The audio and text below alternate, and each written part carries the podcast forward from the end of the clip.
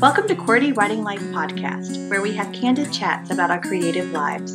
This is May. And I'm Joy. For more information about our podcast, monthly newsletter, or author resource series, visit us at Q W E R T Y writing life dot com.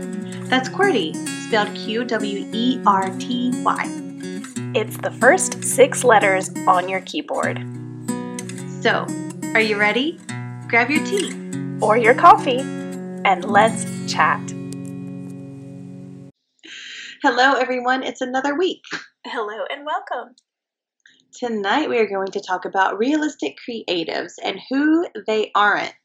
So, gotta get that at the end of there or you're not going to know what we're trying to talk about. Um, but before we talk about those realistic creatives, let's talk about our creative weeks. Hey, Joy, what'd you do?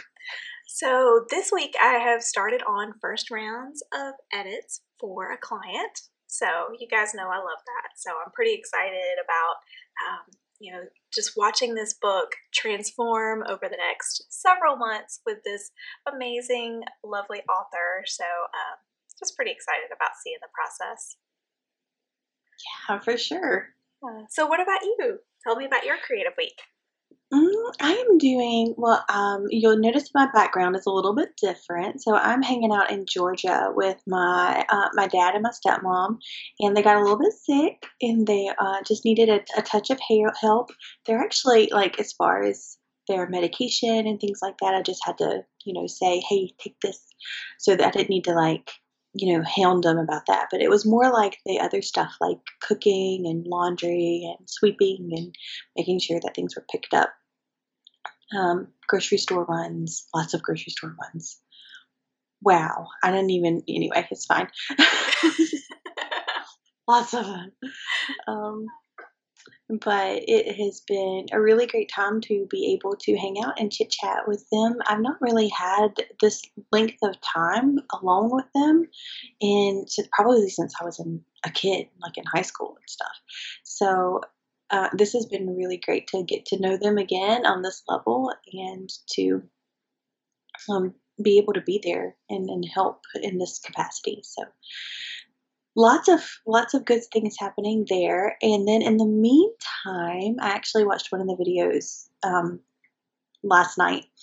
But I, had, I actually started last week with another writer friend, the Writing with Maggie Stiefvater conference. How, it's actually a seminar, isn't it? Seminar? I know, it was very exciting. So Joy and I did that. And you can, there's episodes about like how to Um, prep for a seminar or a workshop and that sort of thing. And so we put all of those things in practice. We bought the Writing with Maggie Stiefvater uh, seminar, and we went through it together using all of the tactics that we talked about in order to prepare for the the workshop. And wow, we did we like we were like changed artists, weren't we? Yes, like when we came so out of that. I really do. There's so much that just happened with that as far as mindset and like how we think of writing. It just, it, it kind of transformed us as artists. So uh, what I'm doing with this other friend of mine, she's not been through it before. And so I'm running my novel idea and, and putting the exercises and, and the, the, um, the tips and tricks into practice with, uh, with my novel idea.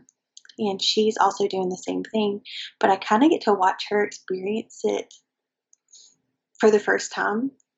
And I get to remember how I felt about all of that at the beginning.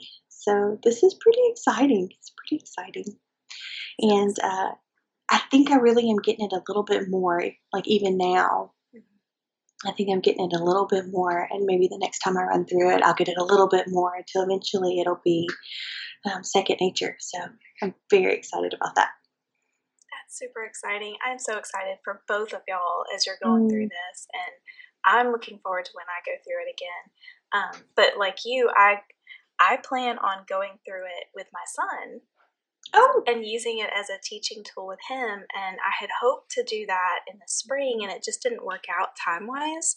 Um, so maybe this next spring might be really good timing to kind of take him through it and that'll give me a refresher before it's time for me to start on my fantasy series. And that's the one that I'm going to, like, dive deep into this with. So yes, it would be so good for that. So, yes. so good for that. Um, I do not know exactly when the sale ends, but it is on sale right now for twenty-five dollars at Maggie Stiefvater's Etsy shop. twenty-five dollars. That, y'all, that is a steal. You better run right now. I mean, mm-hmm. I don't even, like, that's just a steal. That's seventy-five percent off of what Joy and I paid for it. Yeah. And seriously, and so, what we paid for it is, like, I was a steal. More. Yeah. Mm-hmm. Yeah. Like, this is, this is the one, you know, the one ring. Okay. This is the one course. Okay. But not really in a bad way. So. Hold on. I may yes. need to rethink that, but you get what okay. I mean. We'll end the metaphor there, and then it is the one course. Honestly, I have been through a ton of courses. Mm-hmm. Like, I've been through so many courses, and this is one that really resonated with me. This one and Holly Lyle's courses really resonate with me. Um, this one particularly changed my whole mindset about what I think of a novel, and like, um. And and how everything comes to be. Well, I think that now we can just kind of dive in. Yeah, I think that's great. I'm sorry I talked so much about Creative Weeks. I was just excited. No, I would be too. So everyone, if you happen to listen to our last episode, we began this three-part series on realistic creatives, and we talked a little bit about who they are and some of the characteristics that define them, which we'll repeat for you uh, toward the end of this episode. When I was a kid, I remember a game that we would play on car tri- on car trips. It was like the the knot game. Did you happen to play anything like this? Do you know? No, I don't okay. think so. Okay, so it was called the knot game, and um, so whatever the other person was thinking, they'd like have something in their mind. So whatever they were thinking, they would give you hints as to what's not the thing. And uh, so it's like if you're thinking of a bird, the types of hints that you would give would be like, this creature does not slither, or um, the thing I'm thinking about doesn't have hands, you know, things like that. So Joy and I are going to play the knot game with you, but... but uh, you're already going to know the answer. So it might not be super fun. Disclaimer. So in this episode, we are going to look at who realistic creatives are not. So let's dive in. First of all, a realistic creative will not be demanding. For instance, a newbie author should not demand to be featured on a panel with expert authors with like decades of experience under their belts. Just because you wrote one book doesn't mean that you're an expert author. And I know that that's hard to like take in sometimes, but uh, we just gotta we just gotta make some real assessments of who we are and where we are on our creative path. So there was one artist that I followed who posted a screenshot of an email where a brand new artist, and the email had his name blurred out, so nobody will know who he is. Um, but he demanded that she use her hard-earned status to raise him up to her level. And he said that it was her responsibility to do this because she had made this happen for herself. I know, right? He even had like an attachment of the screenplay that he had written. So... That's just Here's such a thing. no-no. It's so bad. so, so bad. bad. Well, that's like the definition of demanding, right? Like, you must do this because you are this, and it's your responsibility to do this. I feel like it's very manipulative as well. Like, he's trying to manipulate her, even though he did a very poor job of it. But anyway, the point is, don't be like blurred out guy, okay? Be better, man. Uh, work hard and be ready for the right opportunities when they come along.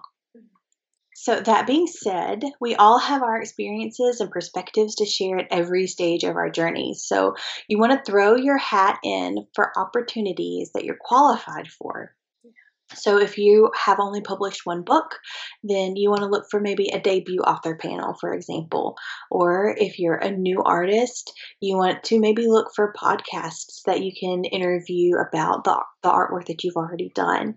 So just think of it like this, like kind of close your eyes and imagine this. Um, imagine yourself holding out your author arms out beside yourself and you're turning a circle. Anything that you can touch, you want to do those things. And as you grow into your rightful artistic giant state of being, your arms will lengthen and they'll touch other opportunities and you'll be ready for those at that time.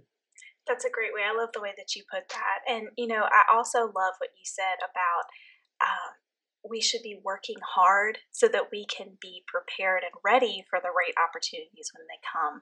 And I think that that's super important because you're going to go through seasons, you know, and we're going to talk about this later, how, and we talked about it in the last episode too, about how there's no overnight, you know, it takes many years to become an overnight success. We've, we say that so many times, everybody says that a lot.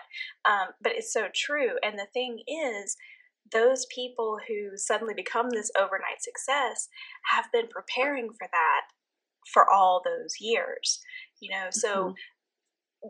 you know, it, it encompasses um, honing your craft, uh, getting better at the, the details of your medium, um, and then also just putting yourself out there when opportunities do present themselves and weighing the opportunities as they come, as we'll talk about too, you know, is this a good opportunity for me or is it not? And there are certain things that we can use to kind of decide that. Um, so all of those things, yes, I loved that you said that and I really appreciated you mentioning that. So, um, but the key word here for what we're talking about right now is to share. You know, to share what we have, to share where we are, but not to demand. Mm-hmm. Yeah, that's really true.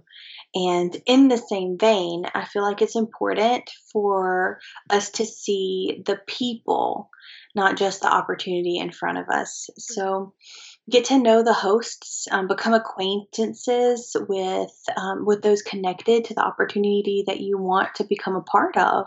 And you can even do this as a budding artist. If there's like this goal that you, you know, like I want to be um, in this gallery or I want to be at this restaurant or something like that, you know, cook at this restaurant or something, I don't know, or on this radio station or whatever it is, whatever it is.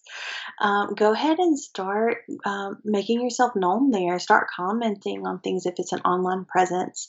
Start um, developing, st- start start conversing with the people who are there and um, and do it enough and consistently to where they kind of know your name a little bit. And as your art gets better and as you work hard, there might be an opportunity for you in there. But what's important is people are people. They're not opportunities.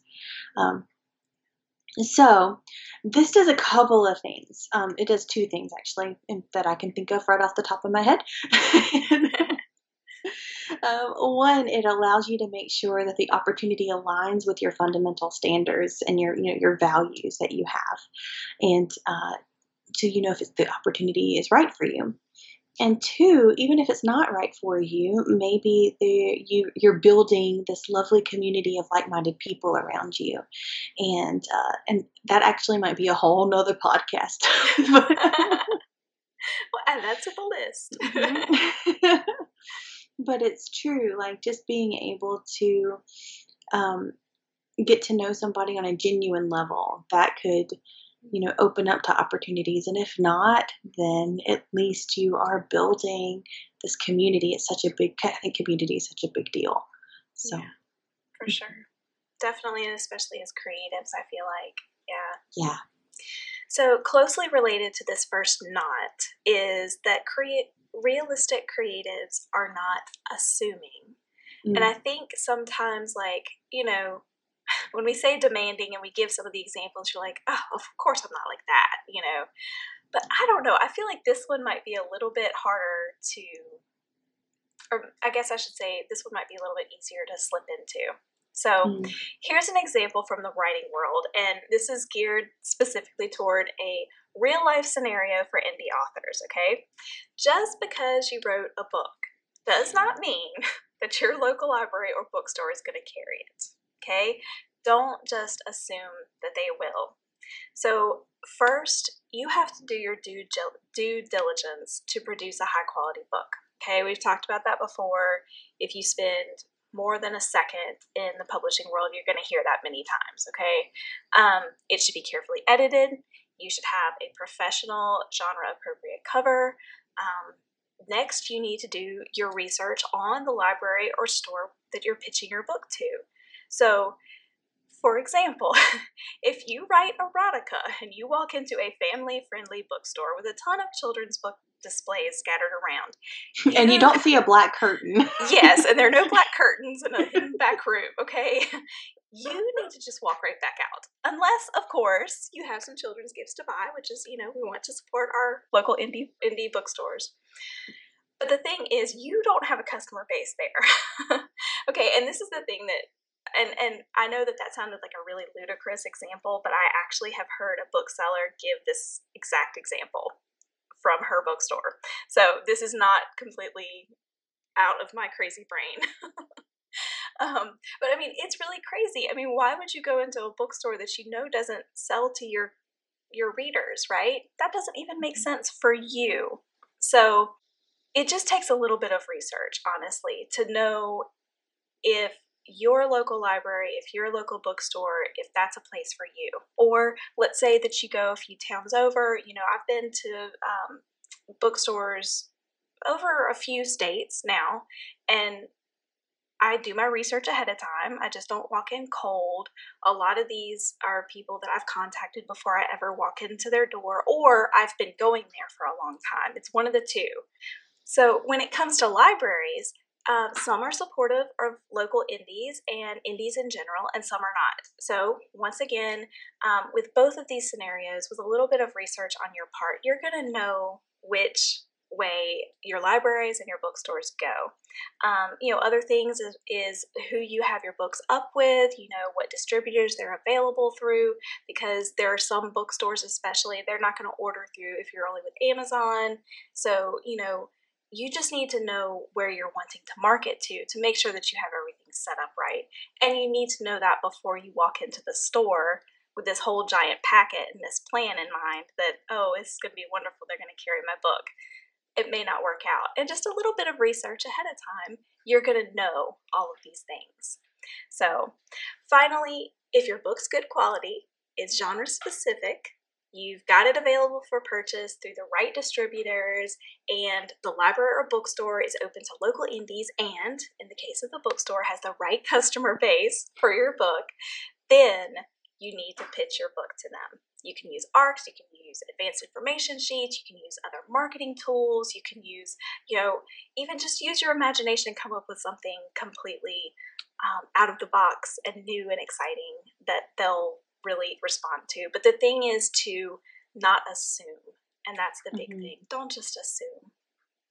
Yeah, and we have a lot of writer experience with that, but it has to be the same with other um, other creative mediums and how you want to present that. Whenever you are trying to pitch something to someone else, you just got to do your research on who you're sending it to, and not only uh, your physical location research, but also your online research. So If there is a if there's a, a, a Facebook group or a website or something like that that you're trying to get on and get in get involved in, then knowing, you know, who is involved there, what their audience is, what they sell, um, their names by chance, and maybe even like a bit of their bio, and to see if there's some sort of commonality that you guys have together. That's going to go a long way whenever you're sending them your art and or, you know, telling them about yourself, because they know that you cared enough to um, to do that research, and that you are professional enough to do that research. So you got to do your homework, and you got to be professional. Which leads us to our next characteristic. That would be that a realistic creative is not unprofessional. Yes. We've already been talking about how writers' books need to be professional. They need to be edited with a proper cover design and all of those things. But being professional comes through in how creatives interact online and in person with other creatives as well. So not just your product, but who you are and what you what you present into the world. So with industry professionals and with potential influencers or clients and customers, you really need to be presenting yourself in a very professional way and not unprofessional. Um, so for example, like bashing or shaming a, fair, a fellow creative on your Twitter feed, that would be unprofessional, and you would probably want to consider not doing that. Um, another thing. So true. I mean, it, we're saying that tongue in cheek, but also we see a lot of this happening online, and it's it, it kind of breaks my heart for that artist, because yes, there's so much of ourselves that we put into our art and into our product, and when we're hurt um, by what others say about it, then we kind of want to be defensive and lash out a little bit as well. And I get that. That's genuine, justifiable feelings. But you don't really want to burn any bridges, and you don't want other people in the professional world to see you um, lash out that way, because they think that that's all they know of you. That's all they know of you. They don't know that you, you know, are super kind and, and have an empathetic heart and, you know, help your senior citizen neighbor to mow our grass every week. Like, they don't know those things about you, okay? All they know is that you were really ugly to that other person, and they don't want to work with ugly people. So um, that's how it can hurt you in that, in that way.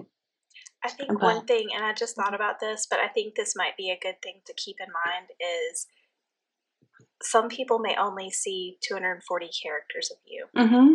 So mm-hmm. whenever you post something, if you just keep that in mind, if this is the only thing that someone sees of me, is this a good thing or not? Just a little, just a little checkpoint for you. And for me, that's, that's a really good, like, if you could just ask yourself that every time you post, especially if it's when you're like hesitating over that, that little go button, uh, it's a, it's a good thing to say. Or a good thing to ask yourself. So, um, oh, another example would be if, like, if you walk into a bookstore and you start telling all of the other people who are shopping at that bookstore that you can actually get that book cheaper on Amazon. Um, it's, that's probably a little unprofessional, and it will not win you an opportunity to have your book on the bookshelf if they overhear you. So, just throwing that out there, guys. Another thing is, is how you present yourself physically as well. So um, if you are invited for a speaking opportunity and you show up in inappropriate clothing, like holes on your shirt and, and shorts that are up to your yin-yang, you know, think... I so uh, love that you said that. it's, I'm really tired. You are getting truth, people. We said candid chats, and we meant it. That's what we meant. Like, caregiving is hard, and that's what I'm doing this week. It is almost over.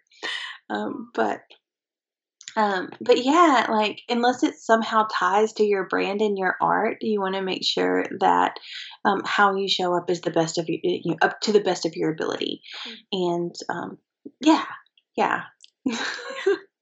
So some of our examples for unprofessional might seem a little silly, right? But y'all, we have seen things, okay? Let me just tell you. I was in an independent bookstore in New Orleans when the friend of an author demanded that they put up flyers for a book event at another location in town, assuming that, okay, so we've got demanding and assuming already, assuming that, of course, they'd want to talk about this book event where the book sales would not benefit this particular bookstore in any way. Talk about mm. unprofessional. Okay, so we got all three right there. So um, you have to think past the end of your nose, so to speak. Think about what you say and how what you say and do will affect others in a specific scenario. Okay, it's just thinking before speaking, thinking before doing. It's something that we should be doing throughout life, right? Not just in these things. But anyway. I have to be reminded of that all the time, though. True. Don't we all, though? I mean, really. We really do. Mm-hmm. It's true. We have come to the final thing that realistic creatives are not. and that is that realistic creatives will not be quitters. So remember, again, we talked about it takes many decades, many years, whatever, to become that overnight success. Realistic creatives know that. And to make it through those decades, they know that they can't quit. Um, let's say that an author published one book. They made a grand total of five sales and they got no reviews. Okay. Should they quit after six months? Absolutely not. Okay. Instead, that author is going to, if, if they are a realistic creative, they are going to utilize all of the characteristics that we talked about last week about being a realistic creative. They'll be persistent, realistic, creative, patient, and both organized and prioritized. Hmm. I like how you summarized last week's episode in like half a sentence. That was great. Every now and then we can we get that right. Yeah. So now that we've talked about like who realistic creatives are and are not, we're ready to um, look at a few tips on how to be one. So that's going to be the next episode. Or do you see what I'm, I'm sorry, guys. I know you were probably like, yes, let's get into it. And you got to wait a couple of weeks for that one. Um, It'll be worth the wait. We hope. It will be. It will be worth the wait. So we hope that you can join us next time as we share how we can alter our mindset to be a realistic creative without wrecking our dreamer status. And so that's so important to Joy and I. We want to keep the dreams alive, but, but we also want to be realistic in the meantime. So until then, how about a QWERTY challenge, Joy? Yes, I think we are ready for that. So, over the next few weeks, we challenge you to think about the four things that we've mentioned realistic creatives are not. Okay, we've said demanding, assuming, unprofessional, and quitters. Consider your interactions and experiences in the past. Have you been guilty of any of these things? Don't worry if you have. Okay, simply look to your future opportunities with a determination not to make the same mistake. I mean, a big thing is just recognizing when there's a problem and then taking the steps to change it. Yeah, for sure. And if you would like to see a realistic creative in action, you can sign up for the QWERTY Writing Life newsletter. And Joy had a beautiful write-up. Um, it was her week for a note, and she had a beautiful write-up about how Hurricane Ida kind of affected her creativity and how she had to be realistic about what she was doing in her creative professional life. So well done, Joy. I enjoyed that so much. Not that You know, just the just the vulnerability and the honesty of it. I appreciate that. Thank so. you. Mm-hmm. There are lessons in everything. So everything, yes, and and it, even more so than two years ago. Even like I see how everything kind of weaves together into our, like our creative, our personal, our professional. You know, our circumstances. Everything is just weaving together. So, um, I, I think you. wrapped all of that up beautifully in that note. So, well done you. Thank you. Oh, that was sweet. All right. Well, thank you guys for joining us, and I hope that this has been an inspiring um, episode. I hope that this series is being helpful for you guys, and we would love to hear from you. So be sure to you know, send us an email, let us know what you're thinking, and have a great week. Go make something. Bye. Bye.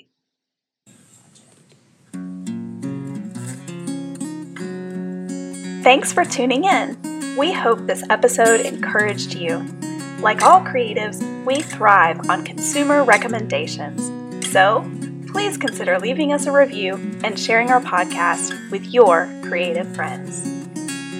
If you'd like to continue this conversation, visit us on our website at QWERTY Writing Life dot com. Or on Instagram at QWERTY Writing Life.